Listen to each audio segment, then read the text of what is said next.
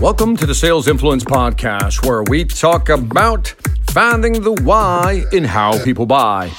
I'm your host, Victor Antonio. Thank you for joining me today. Today, I want to start out with my man, my home slice, Charles Darwin. Now, we've all heard about adaptability with Charles Darwin, but I came across a quote.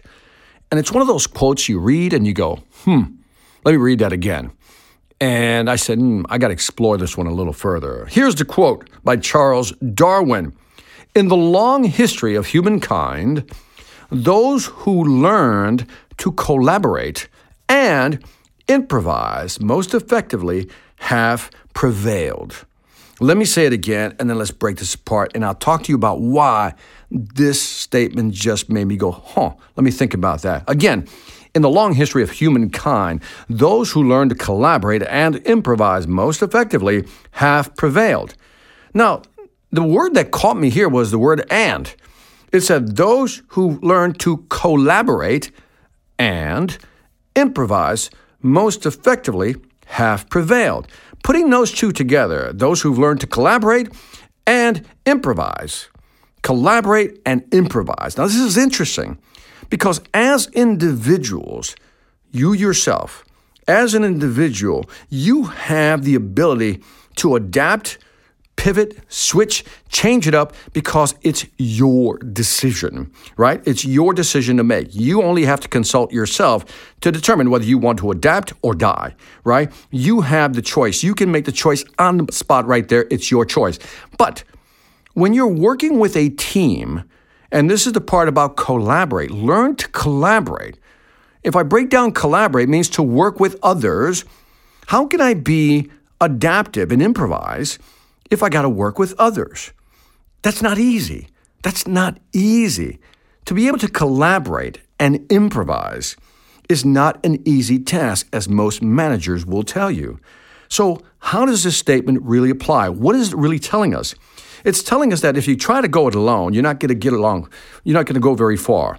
And we know this, right? Especially if you work for a company. If you work for a company, you just can't do things on your house on your on your own. You really have to recruit other people to be part of your team. But even if you recruit other people to be part of your team, how do you facilitate improvisation? In other words, how do you facilitate flexibility? That's not easy. Because the more people you have in your team to collaborate with, the more opinions you have, the more you have to, you know, convince others to maybe pivot with you if you have a certain viewpoint. But I think this is powerful in the sense that those who survive are those who collaborate and improvise. It makes sense because if you can't get a team, let's say a herd, a group, to move quickly and nimbly, you ever see a school of fish? School of fish are interesting to me because they can turn on a dime. You know, they can turn very quickly. But if I show you a fleet of destroyers, that's not going to happen, right? They can't turn on the dime. A fleet of destroyers or su- submarines will take probably five miles to make a turn, just to turn right. Fish, a school of fish can turn very quickly because everybody's on the same page, so to speak. So, how does this apply to selling? In the selling, it's all about collaboration. Now, I'm going to give it a different spin here.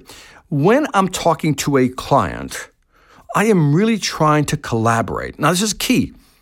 I'm trying to collaborate with this customer, especially if it's a B2B sale. I'm trying to collaborate. I'm trying to share ideas. I'm hoping the other person will share ideas with me. And as we're going back and forth, I'm hoping that we can find common ground or reach some type of an agreement.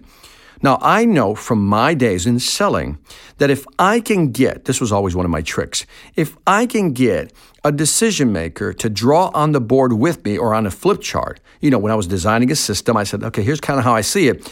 And a decision maker or influencer would go, nah, that's not how I see it. I would say, how do you see it?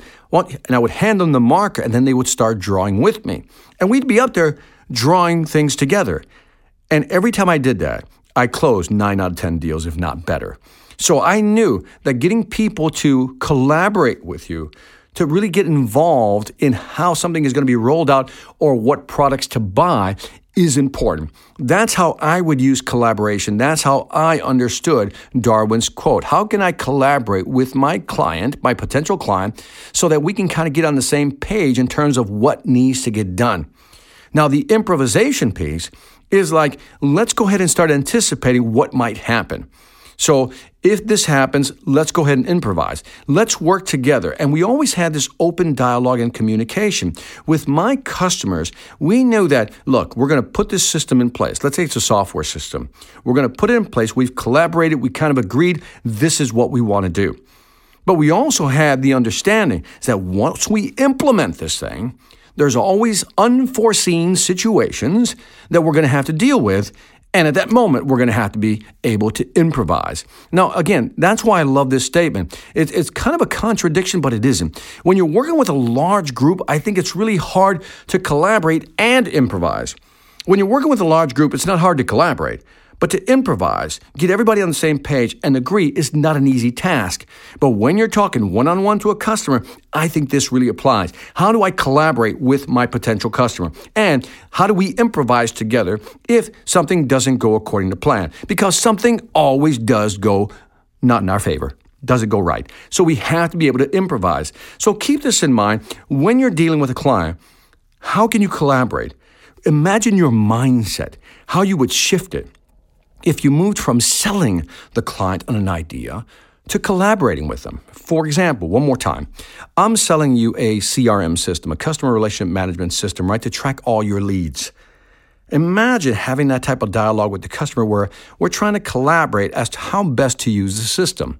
I would ask questions like, How do you see this being used within your company? What functionalities are not going to be used? What are going to be used? Which ones are going to be used? And how can we get people to use it? Because remember, sometimes it's not about getting people to use it, it's about creating the right habits so they'll begin to use it.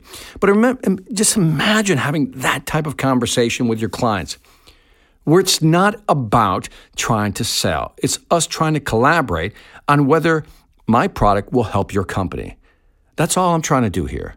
Mr. Customer. I just want to know if my product can help your customer and your business. Let's talk about it, right? Let's go back and forth and let's see how we can make this work for both of us. And if it doesn't work, that's okay. But if it does work, that's even better.